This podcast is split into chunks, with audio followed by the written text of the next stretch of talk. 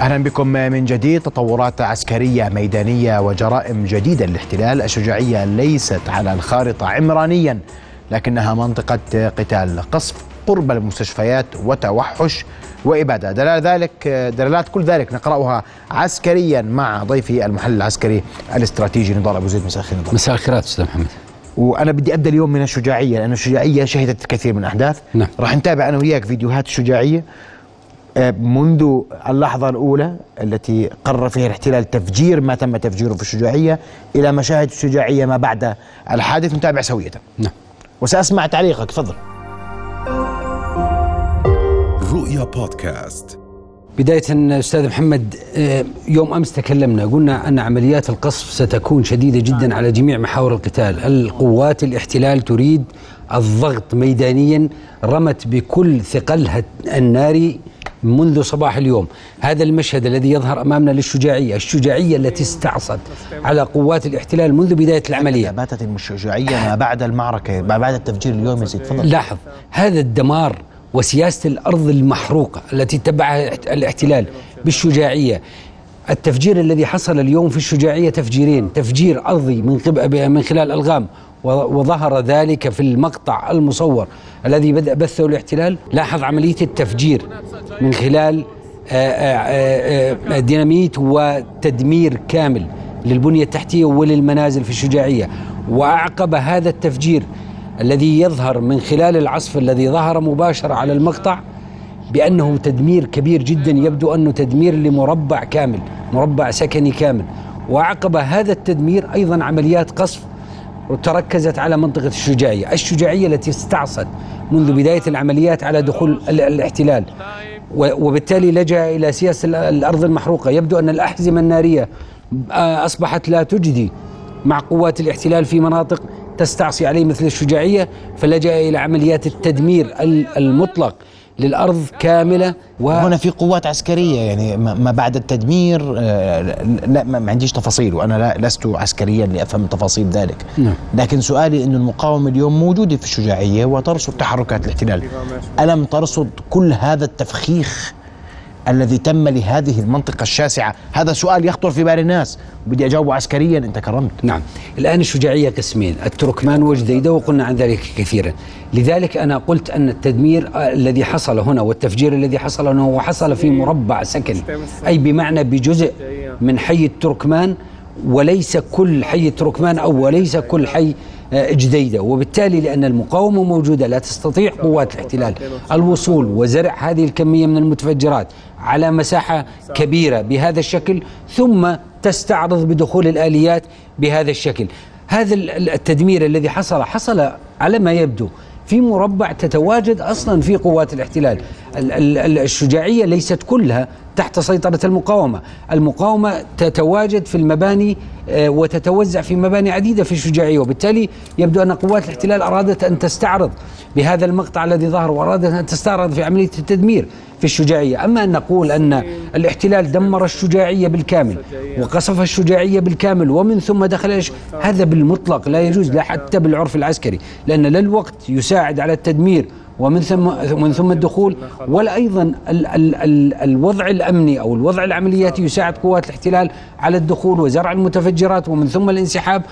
وشاهدنا أن المسافة طويلة ما بين جنود الاحتلال، جنود الهندسة للاحتلال، وما بين الشجاعية. وبالتالي هذا مقطع لمربع سكني موجود في أحد أحياء الشجاعية، أو قد يكون أكثر من مربع سكني، عشان نتفق أنا وياك، لأنه هذا ممكن أكثر من مربع. أستاذ محمد، عندما نتكلم عن مربع سكني هو ليس قليل، نحن نتكلم عن كنتور كامل واسع جدا، نحن لا نتكلم عن بيت وبيتين وثلاث، نحن نتكلم عن منطقة سكنية كاملة.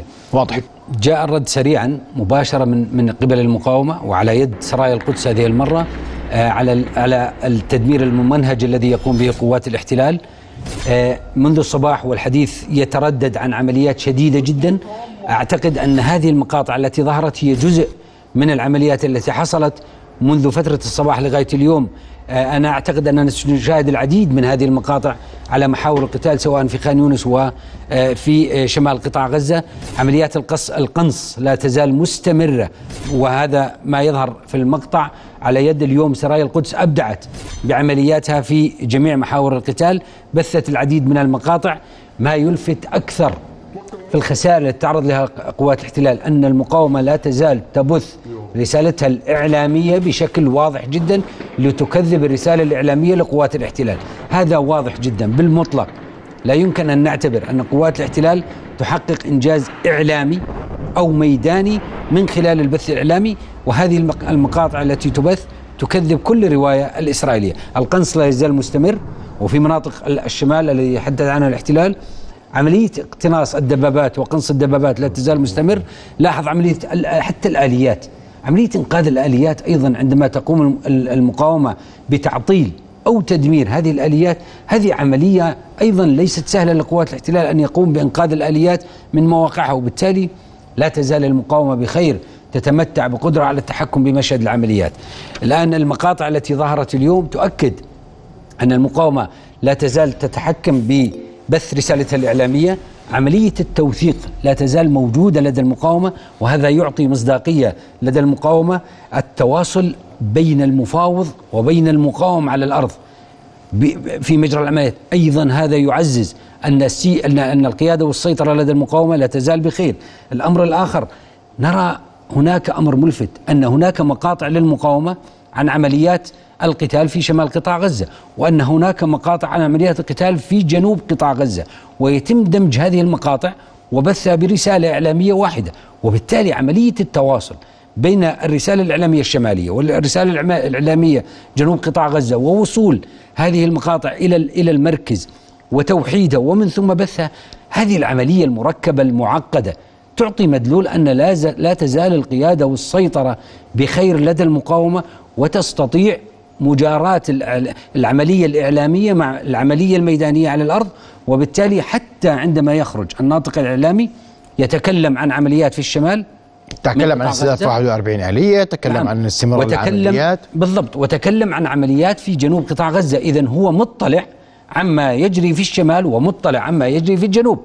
هذا يعزز أن المقاومة تدير عملياتها، وأن هناك مركز إعلامي يصل له ماذا يجري في الميدان، وبالتالي هذه الديناميكية الإعلامية تؤكد أن المقاومة بخير، تتعامل مع صورة إعلامية ميدانية بشكل جيد تكذب الرواية الإسرائيلية التي تقول أننا كسرنا الهرم التنظيمي للمقاومة، أو أنه تم تهشيم قيادة وسيطرة للمقاومة. وأنا أعتقد أن هذه الرسائل الإعلامية جاءت في وقتها، وسنشاهد العديد من المقاطع خلال الأيام إن لم يكن الساعات القادمة، لأن هذا جزء ما بثه اليوم هو جزء من الرسالة عما يجري على الأرض.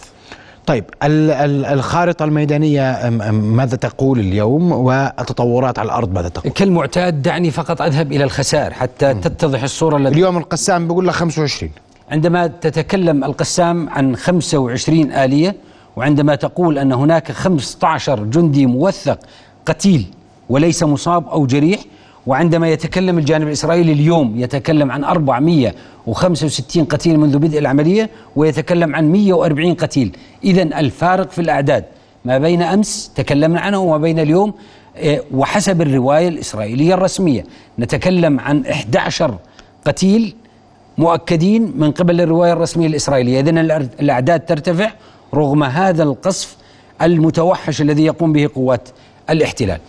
دعني أذهب قبل أن أذهب إلى الخارطة مباشرة، أذهب إلى عمليات القصف المركز الذي قام به الاحتلال. هذا القصف جاء على أعقاب زيارة وزير الدفاع الأمريكي، بعد أن انتهت مباشرة بدأنا نسمع عن عمليات قصف مركزة، جميع المحاور شملها عمليات قصف، وبالتالي يبدو أن قوات الاحتلال فقدت القدرة على التحكم بالمشهد البري، فلجأت إلى القصف الجوي والإفراط في استخدام القوة من أجل الضغط على المقاومة على الأرض للتنازل وتخفيض سقف مطالبها التفاوضية، والتي لا تزال تصر عليها المقاومة وتصر عليها حماس بأننا لن نوقف ولن نذهب إلى أي مفاوضات دون وقف إطلاق النار.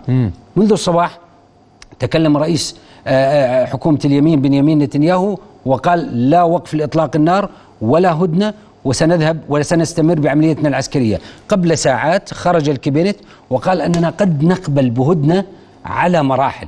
الآن التنازلات الإسرائيلية في المسار السياسي بدأت تظهر نتيجة قوة المقاومة، ونتيجة هذه المقاطع التي تظهر، ونتيجة إدراك الجانب الإسرائيلي أن ما يجري بالطيران على الأرض لا يمكن أن يمسك الأرض ولا يمكن أن يحقق إنجاز دون وصول الجندي البري ومسك الأرض والتحرك في ميدان العمليات. طيب شو اللي بيصير على الأرض اليوم؟ نذهب بعد ما شفنا اللي صار في الشفاعية، نذهب إلى الخرائط مباشرة. دعني أتكلم عن القاطع الشمالي، وهو القاطع الذي شهد عمليات كثيرة. الملفت في العمليات في المنطقة الشمالية رغم محو الشجاعية وتدمير مربعات سكنية في الشجاعية، رغم الحديث عن يوم أمس تكلم الجانب الإسرائيلي عن الدخول إلى جباليا، لكن الملفت في المنطقة الشمالية، واليوم جباليا تعرضت لوابل من القصف، قصف شديد، وتحديدا جباليا البلد بالضبط. وتكلم الجانب الإسرائيلي أنه وصل واجتاح جباليا وهو يسيطر على جباليا. لكن الملفت في القاطع الشمالي منذ الصباح وهناك عمليات في مفترق السرايا، هناك عمليات في حي صبرة، عمليات في حي الزيتون، عمليات في تل الزعتر وفي تل الهوى. ما الملفت أو ما الغريب في ذلك؟ هاي وين في الخارطة؟ هذه المناطق تقريبا في الجهة الشمالية الغربية من قطاع غزة الشمالي، وبالتحديد في هذا المربع، حي الزيتون في هذا المربع، مناطق تل الهوى بالجهة الغربية تقريبا من المناطق الشمالية في قطاع. وبالتالي هذه المناطق لم نشهد فيها عمليات منذ وقت طويل، اليوم تشتعل مجددا بعد تصريحات الجانب الإسرائيلي أنه يسيطر على مناطق شمال قطاع غزة، وبعد القصف المجنون الذي حدث منذ الصباح. وبالتالي هذا مدلول ومؤشر كبير على أن المقاومة تستطيع الخروج في الزمان والمكان المناسب لقوات الاحتلال وتواجه قوات الاحتلال، وأنها تختار مكان وساعة وزمان المواجهة تماما.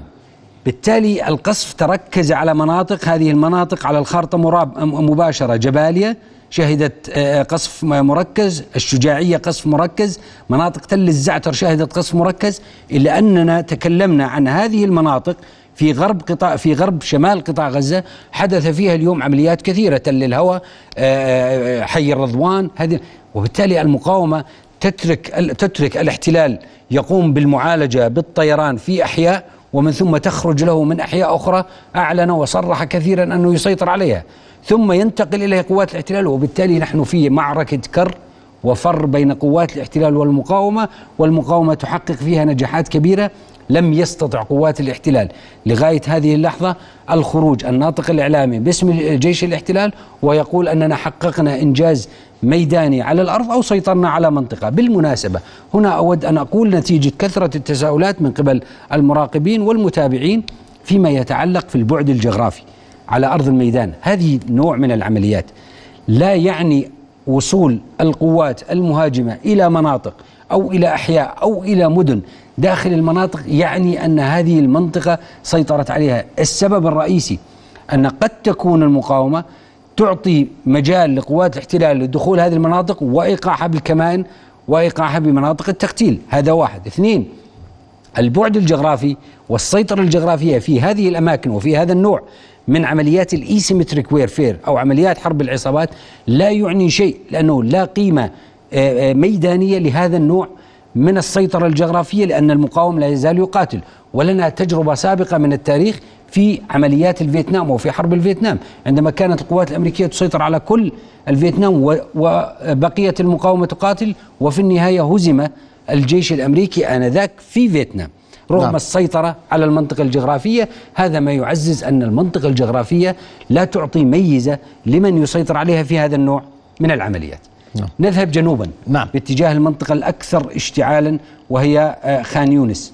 خان يونس منذ ساعات المساء أمس وتكلمنا من نبض البلد، قلنا أن القصف سيصبح قصف مجنون من قبل قوات الاحتلال، لأنها تريد تحقيق نقطة تفاوضية للسياسيين يجلسوا فيها على طاولة المفاوضات يحسن وضعه التفاوضي قبل الذهاب إلى هدنة من خلال القصف الجوي ومحاولة السيطرة على الأرض.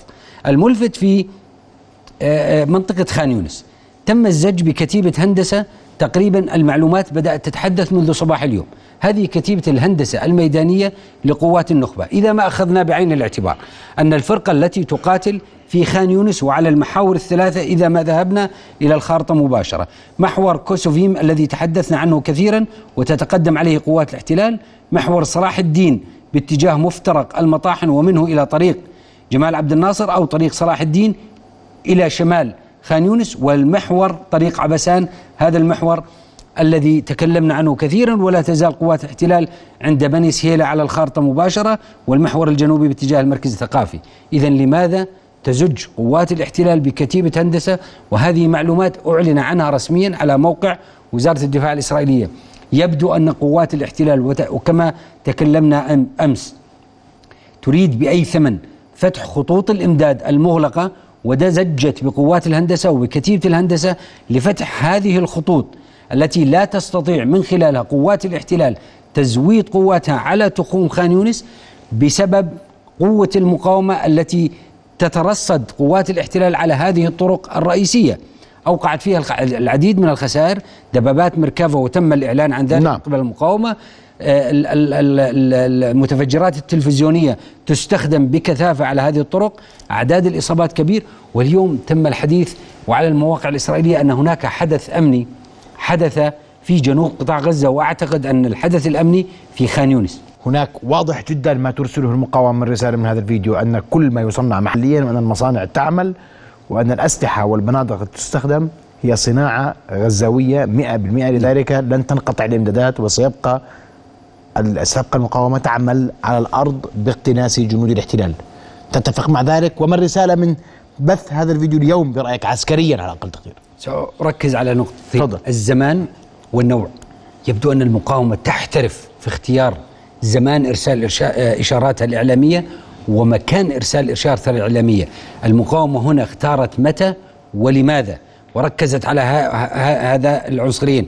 عندما تقول أننا عن هذه الكتيبة وهي كتيبة الغول، هي أحد الكتائب النخبة القناصين التي تحترف فيها المقاومة، ومعروف عن هذه الكتيبة، وبالمناسبة هذه من الكتائب المخيفة والتي يرتعب منها قوات الاحتلال بسبب أدوات القنص التي تستخدمها.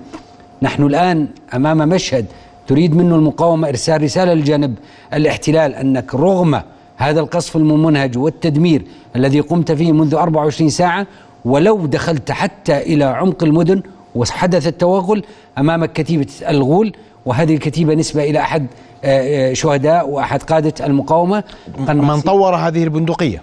نعم، وهي نعم. بندقية الغول، وتكلمنا عنها من نبض البلد كثيرا، وهي من البنادق دقيقة الإصابة، وشاهدنا دقة الإصابة في هذه البندقية في هذا المقطع الذي تم بثه. النقطة الأخرى أن التصنيع محلي وأن الإنتاج محلي وأن المقاومين محليين، وبالتالي هي تريد أن تظهر للاحتلال أننا نستطيع التكيف والتأقلم مع الزمان ومع المكان ومع العمليات، في وقت لا تستطيع أنت كقوات الاحتلال أن تقوم بالتكيف والتأقلم كخطة تعبوية مع منطقة العمليات ومع الخسائر التي تتعرض لها. الحدث الأمني في خان يونس؟ الآن الحدث الأمني الذي تكلم عنه الاحتلال وروج له أن هناك حدث أمني، وبالمناسبة هذا قبل دقائق من الآن تكلم عن حدث أمني في خان يونس. أعتقد أن هناك قد يكون يتعلق بما قال عنه الاحتلال أنه وصل إلى أحد أنفاق موجودة شرق خان يونس. يبدو أن هناك عمليات تدمير حصلت في هذا النفق وفيه عدد من قوات الاحتلال، أو أن هناك كمائن حصلت لقوات الاحتلال في مناطق شرق خان يونس. على الأرض لم تستطع قوات الاحتلال لغاية هذه اللحظة الولوج إلى داخل خان يونس أو التقدم أكثر من المناطق التي أشرنا إليها من عدة مرات، شمالا باتجاه منتزه خان يونس، شرقا باتجاه بني سهيلة، جنوبا باتجاه المركز الثقافي، رغم شدة القصف الذي يحدث. الآن ما أتوقع خلال ال 24 ساعة القادمة سيتركز القصف الجوي أكثر، لكن سيدرك الاحتلال أنه أمام مشهد مستعصي لا ينفع سوى نزول القوات البرية على الأرض والتعامل مع قوات المقاومة. هل تستطيع قوات المشاة البرية للاحتلال النزول على الأرض في ظل هذه المشاهد التي شاهدناها؟ أسمع إجابتك غدا. نعم، أشكرك كل الشكر نضال أبو زيد المحلل العسكري والاستراتيجي على وجودك معنا اليوم. رؤيا بودكاست.